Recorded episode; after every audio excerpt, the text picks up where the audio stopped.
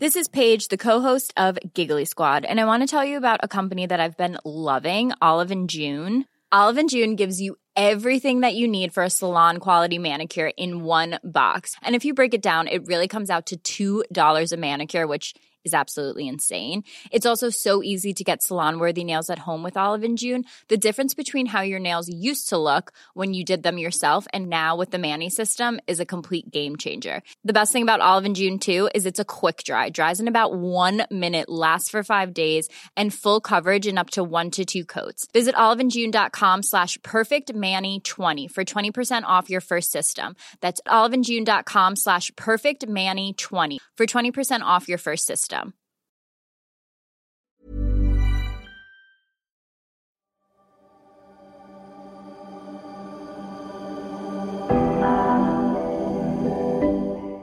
Magandang araw, ako po si Robbie Alampay, Puma-podcast.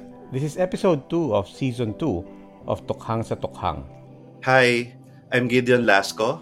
I'm a medical doctor and a medical anthropologist. Since 2011, I've been studying drugs in the Philippines. I also edited the book Drugs and Philippine Society. In the last episode, we talked about the exhumation of Kian de los Santos, the digging up and re-autopsy of dozens of other drug war victims, and how all of that has dug up the questions that remain unanswered, the debates that will have to continue. In this episode, we continue our conversation by having a conversation with those who were left behind. We speak with some who say they are trying to move forward not because they want to, but simply because they have many reasons to not wait for justice.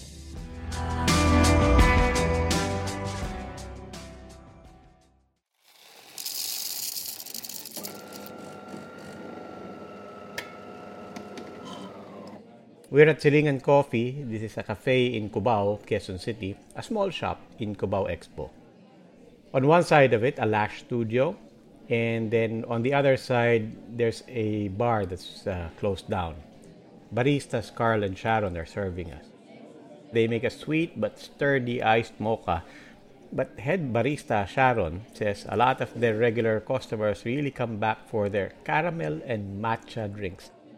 Promise, masarap yan. Pag natikman, oy, ate, ang sarap nga. Ginagano nila ako. Kasi para sa akin, mas masarap sa pakiramdam yung yung bumabalik yung customer, hindi lang sa kwento namin. Pati sa drinks. There's something else that sets Silingan apart. Most of the staff lost family members to former President Rodrigo Duterte's six-year war on drugs. In this small space, they served first-hand accounts of the consequences of that war. They've lost family members. They requested we not mention their surnames. Part-timer ako dito, working student. So, ang nawala sa akin is ang mama ko, pati yung stepfather ko. One day in 2017, just a few months into the Duterte administration, police knocked on the door to Carl's home. In line with Tokhang, they were officially conducting a survey to profile the neighborhood an informal settlers community. But Carl says the officers approached his home asking precisely for him. His mother and father pulled and kept him inside. They spoke with the officers outside. Two tense hours later, Carl watched from their window as his parents reluctantly followed the officers walk away. Pagkatapos nun, ayun na yung nangyari na ano, binalik nila yung stepfather ko pati yung mother ko na ano, wala nang buhay. So, parang ang hirap paniwalaan kasi yung time na yun, ang dami pa namin mga plano na gusto. Siyempre, kaka-graduate ko lang grade 10 noon. Sharon, Silingan's head barista, lost her brother, Christian, on November 2016, very early on in Duterte's term. Christian was only 20. Nag-iisa ko kasing kapatid yun. Sorry ah, kasi wala kaming suspect. Wala, as in, wala. Ano kami, nasa dilim pa rin kami hanggang ngayon. According to the Philippine National Police official figures, more than 6,200 drug suspects were killed in official police operations during the term of former President Rodrigo Duterte. Researchers, media, and rights advocates say that the number is underestimated by a factor anywhere from 3 to 5. We have two episodes on the controversial data and numbers used to justify Duterte's bloody strategy. That's episodes 1 and 2 of season 1 of Tokhang sa Tokhang. Check them out if you have time. Pero ang masaklap nun, hindi mo alam kung ano ba yung nasa likod ng mga number na yon. May mga naiwan ba ron? May mga nagluluksa ba? Kasi sa totoo lang, sir, dati, bulag din ako sa ganyan eh. Ano eh, yung kumbaga judgmental. Dati, pag may napatay, ah, ilang yan kasi adik yan eh.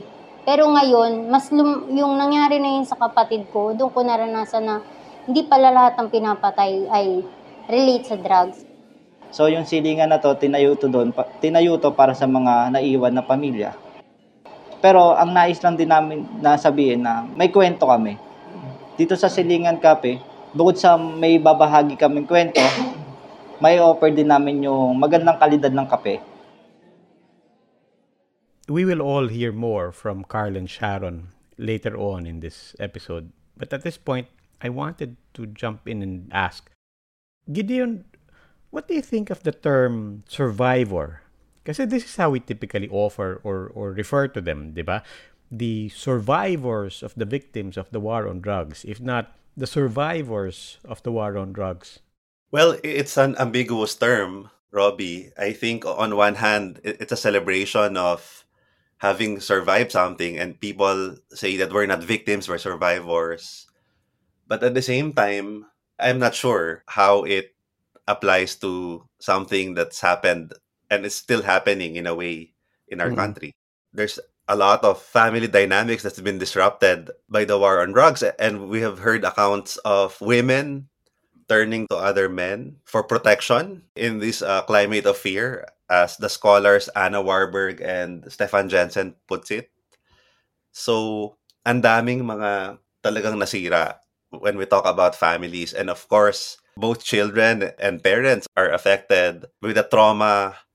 I can only imagine how much of this trauma will be intergenerational and lifelong for all of these children. Oo nga, no? Eh, but also parang iba-iba yung dynamic, di ba? Iba-iba yung tama sa'yo. When you lose a husband, iba yung tama sa'yo as now a single mother. When you lose a wife, iba rin yung tama sa'yo now as a single father. In many of these communities, you're the single breadwinner and now you have to make ends meet at the same time take care of two children who are still at home. On the other hand, if you're the children who lost parents, I can't help but thinking how fast they are now forced to grow up. Yes. And at the same time, they haven't been heard enough. They haven't received justice in most cases. I think this is going to be a common thread in all our episodes, diba? Parang justice is the obvious thing that we're all asking for. But what about the other needs of these people? We talked about how um, the victims themselves, those who were shot and killed, we need to bring back the context of their lives. But ito, yung mga relatives na naiwan, we also have to remind people na these are not quote unquote survivors in the simple definition that we're thinking of. And it's also not just justice that they need uh, right now. If we talk about children, then they need education, they need jobs. Many of these families have economic needs that need to be taken care of. They have social needs that need to be taken care of. They need access to healthcare. They need access to mental health care as well because these are traumatic experiences and they need support in the comprehensive sense of the word. As far as you know, are there those programs in place? What we've seen is an outpouring of civil society effort, uh, people's organizations, organizations from different professions uh, pitching in legal aid, uh, psychological support, psychosocial support. But in terms of the national government, I don't know if there are programs.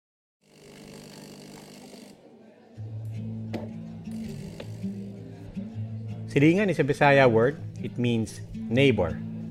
And the staff say the employment is important, but it's not as powerful as the support system and sense of community. the cafe offers them.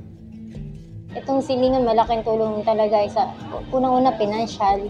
Bawat isa sa amin. Yung iba, di ba, nag-aaral. Sobrang laki ng tulong niya to sa amin. Hindi lang to skills, trabaho rin to eh.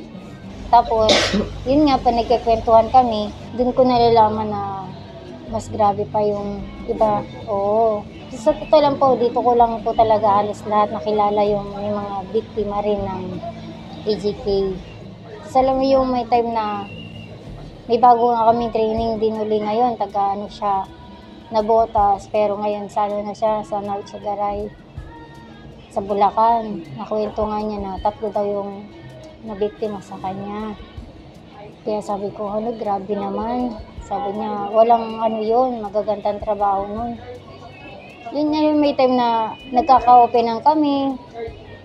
Yun lang yung maganda rito sa amin eh, kasi hindi hindi kami nagkakalayuan ng mga na-experience.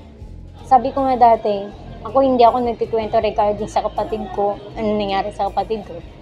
Wala akong ano, kahit may nagtatanong sa akin, ayoko magtanong, ayoko mag, ano, di, ngayon, kahit pa paano, kahit nalalaman na ng iba yung mga nadaanan namin, yung mga pamilya namin.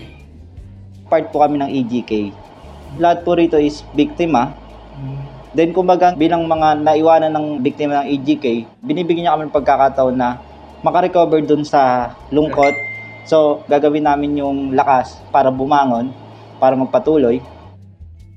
For the customer, only when you're aware of the mission of Silingan does it actually suddenly strike you. We are surrounded here by messages, symbols, signs to remind about the war on drugs, nods to the lives lost. Carl and Sharon are wearing denim aprons on top of black polos and black jeans. And then even the buttons on their shirts say, Stop the killings.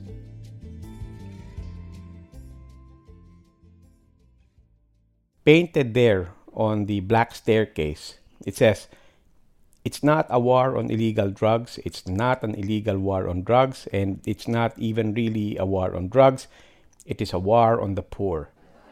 Kasi sa totoo lang sir, maraming hindi nakakalam ng kwento ng about ng EGK.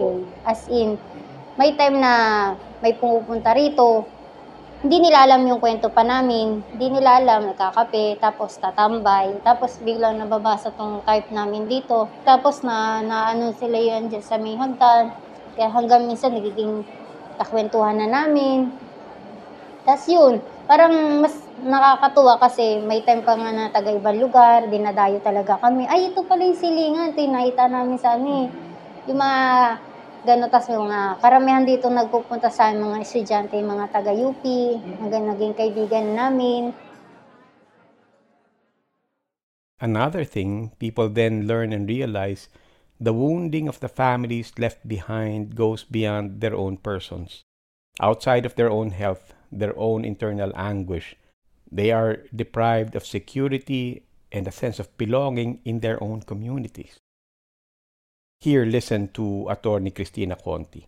She represents victims of the drug war as an accredited assistant to counsel before the International Criminal Court. For these mothers and family members, no, they have actually, in a way, lost everything already the moment their family members died. Not only have they lost a breadwinner, they've also lost some sort of social footing because they have been stigmatized as victims or targets of the war on drugs. Of course, that also affects their standing in the community or actually has isolated them to some extent, especially if you stand up against, uh, at that time, no? At that time, the Duterte was the administration in power. So some of them had to contend with neighbors and even family members, asking them to shut up, as in literally, and to just wait for for things to tide over. Kasi pag nagsalita ka pa, parang magi, mapupunta ka pa sa crosshairs.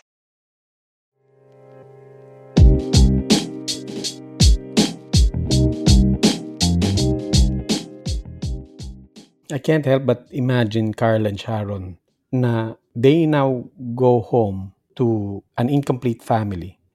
And then on top of that, they also know that on their way to home, they're walking streets where they are still marked as a drug family.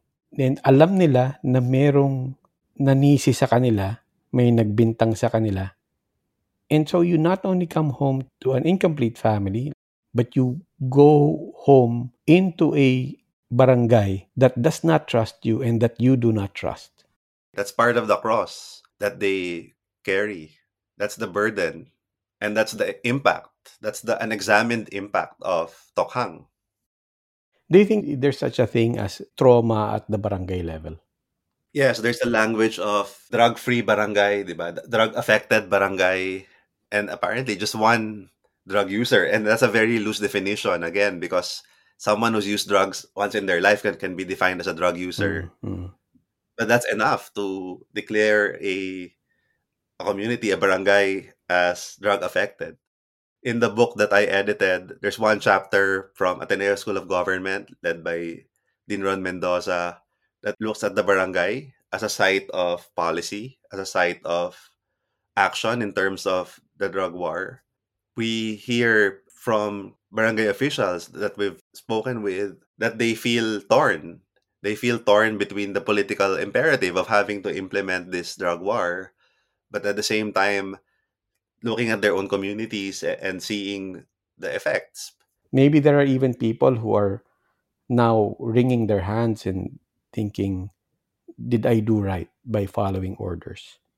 What we know so far, based on the scholarship that's been done, very limited, admittedly, but the work of Steffen Jensen, Karl Hapal, Anna Warburg, some of our scholars, they've looked at these communities. So what we've been learning is that this war-like situation has really engendered a climate of fear within these communities and has engendered a sense of mistrust na people are not sure whether they could trust other people because there's this idea of informants, this idea of betrayal, there's this idea mm. of people cooperating with agents of Tokhang. It undermines the whole idea of communities. Informer is literally just an everyday word for many Filipinos. Merong asset dito. Asset, informant, informer, yes. It's ironic that we say, you know, in these communities, ganito, but everything that you mentioned are dynamics that are opposed to community.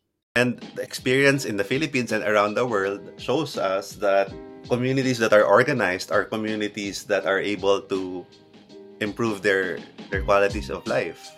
These are communities that are able to advocate for housing, for better education, better healthcare, improve economic opportunities. So it undermines their whole aspirations.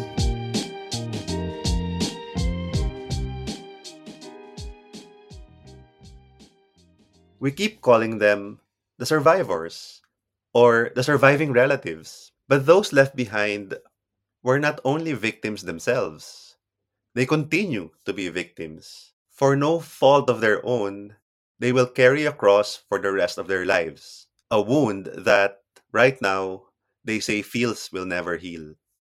Kasi sa totoo lang, ngayong panahon na to, kung wala kang pera, walang justisya. Kasi isipin mo, yung ibang mayayaman, andun na lahat yung ebidensya. Ba't nakakalayap, di ba? Eh, yung mga taong pinatay nila, halos sabihin natin, karamihan yun, tanim. Pero bakit namamatay? Tapos ano rin nila, na, na, na nahuhusgahan kagad. Pag sinabing drug of war, ano na yun eh. Isang salita na yun, para lang sa may mahihirap, yun talaga eh. Para lang sa amin mahihirap yun, hindi yun para sa mayayaman.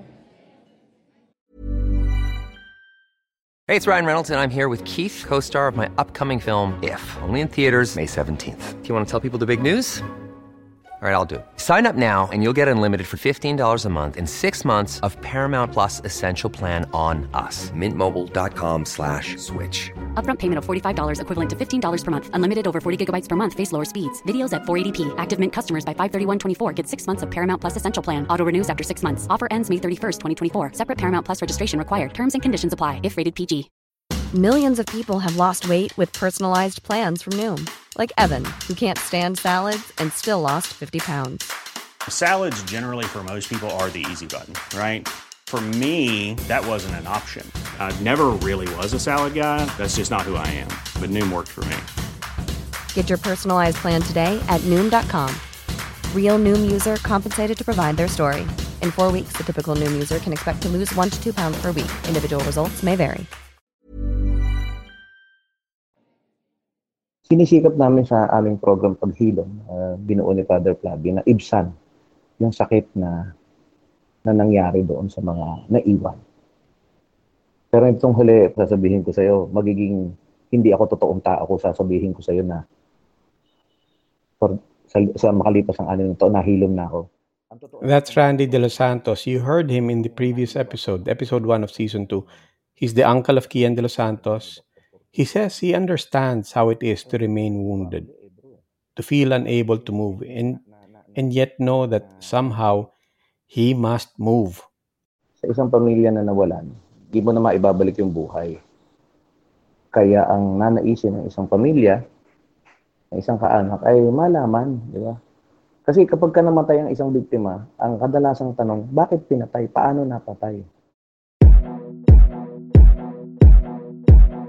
And yet, Attorney Cristina says even that work for justice is a constant trigger, a perennial reopening of wounds.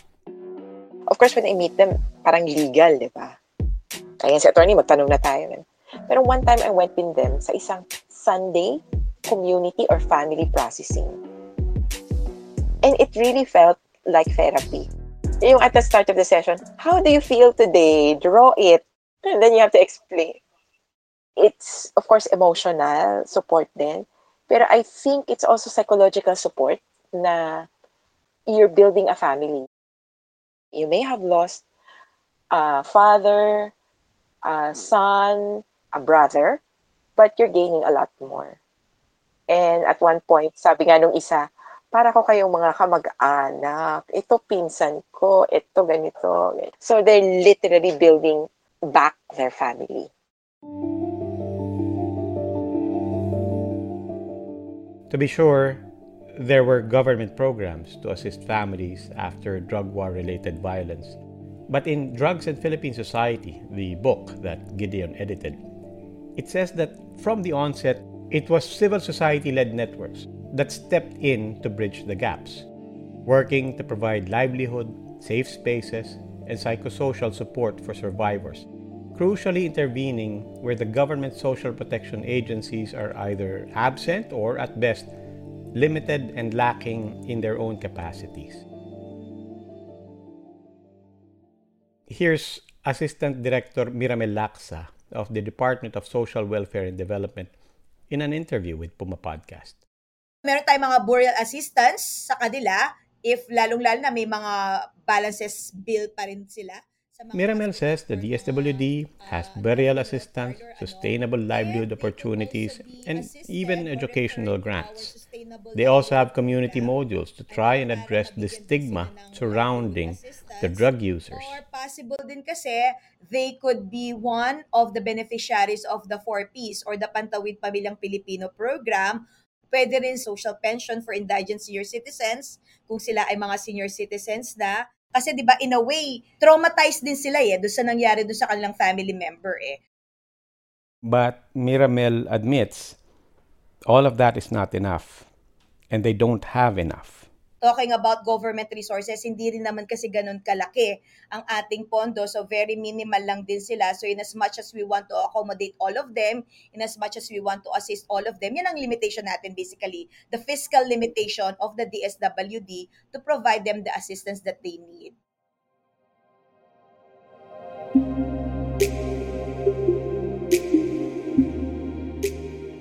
The good thing about civil society in the Philippines is that as long as they're organized, they've continued activities, not so much focused on drug related issues, but focusing on issues that affect and concern many of these victims, including economic support, livelihood. But what we are also concerned about is that there are moments when civil society can be very, very active and can expand greatly, can garner attention. For example, during the height of the community pantries, we saw people stepping up to support community-led initiatives to provide food, di ba? But after a while, people, it faded away. They faded away even though we know for a fact that hunger continues today in many communities in the country. So we're concerned about sustainability. If it's not supported by the government itself, then it will always be dependent on attention, on support. The sustainability really is compromised. Gideon, you spent a lot of time in Latin American countries as well. You've seen Colombia, you've seen Mexico, you know the case studies in Thailand uh, during the time as well of Thaksin Shinawat. Have they gotten to that level that we hope we can get to? Um, not just in terms of having a different paradigm on looking at this from a public health lens, from a cultural lens, but also on the level of how to deal with those left behind by their adventures and experiments with all out wars on drugs. What I know is that in Thailand, after Thaksin's drug war, the monks turned up to support communities as well. So, in a way, it mirrors what happened in the Philippines, where we see civil society groups coming in to support the communities. But other than that, I'm not sure if there are programs that are focused on supporting the people left behind. We have a COVID generation, di? People who entered grade school, high school in their formative years during COVID, di? And we're going to have to watch the learning gap and what it means for them uh, 10, 15 years from now. But is there going to be such a thing as a drug war generation based on what we've seen in other countries? Is there going to be a Duterte generation? We're looking at people who, like Carl and Sharon, who were young teens at most when the drug war happened, when they lost loved ones, and many people lost parents, and now they're forced to grow up. Definitely, something of this magnitude will have far reaching effects. So in Paraguay, people were telling me the story of a war with their neighboring countries and then they were mentioning that the dam was taken away from them and some territories in the north were taken away from them and 90% of the men died because of that war. The way it was recounted was very fresh and, very detailed very vivid so i thought it happened recently but it happened in the 19th century. And yet for the people i spoke with it was still very fresh in their minds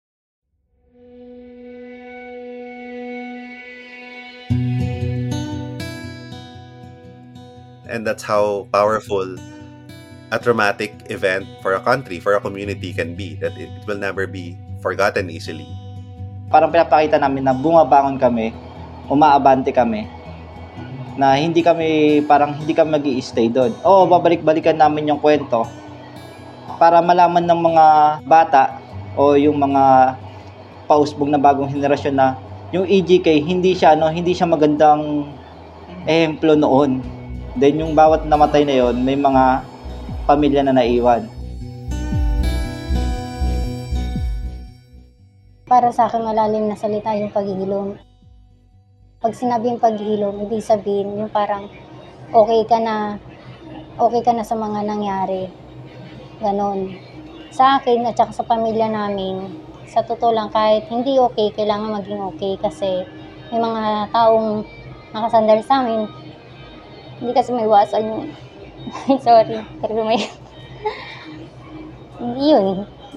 Basta malalim yung pagilom na yun. Hindi naman madali kasi ano yun eh. Hindi madaling sabihin na okay kagad kami. Kailangan namin maging okay. Kasi may mga taong nakasandal sa amin. Mga mahal namin sa buhay.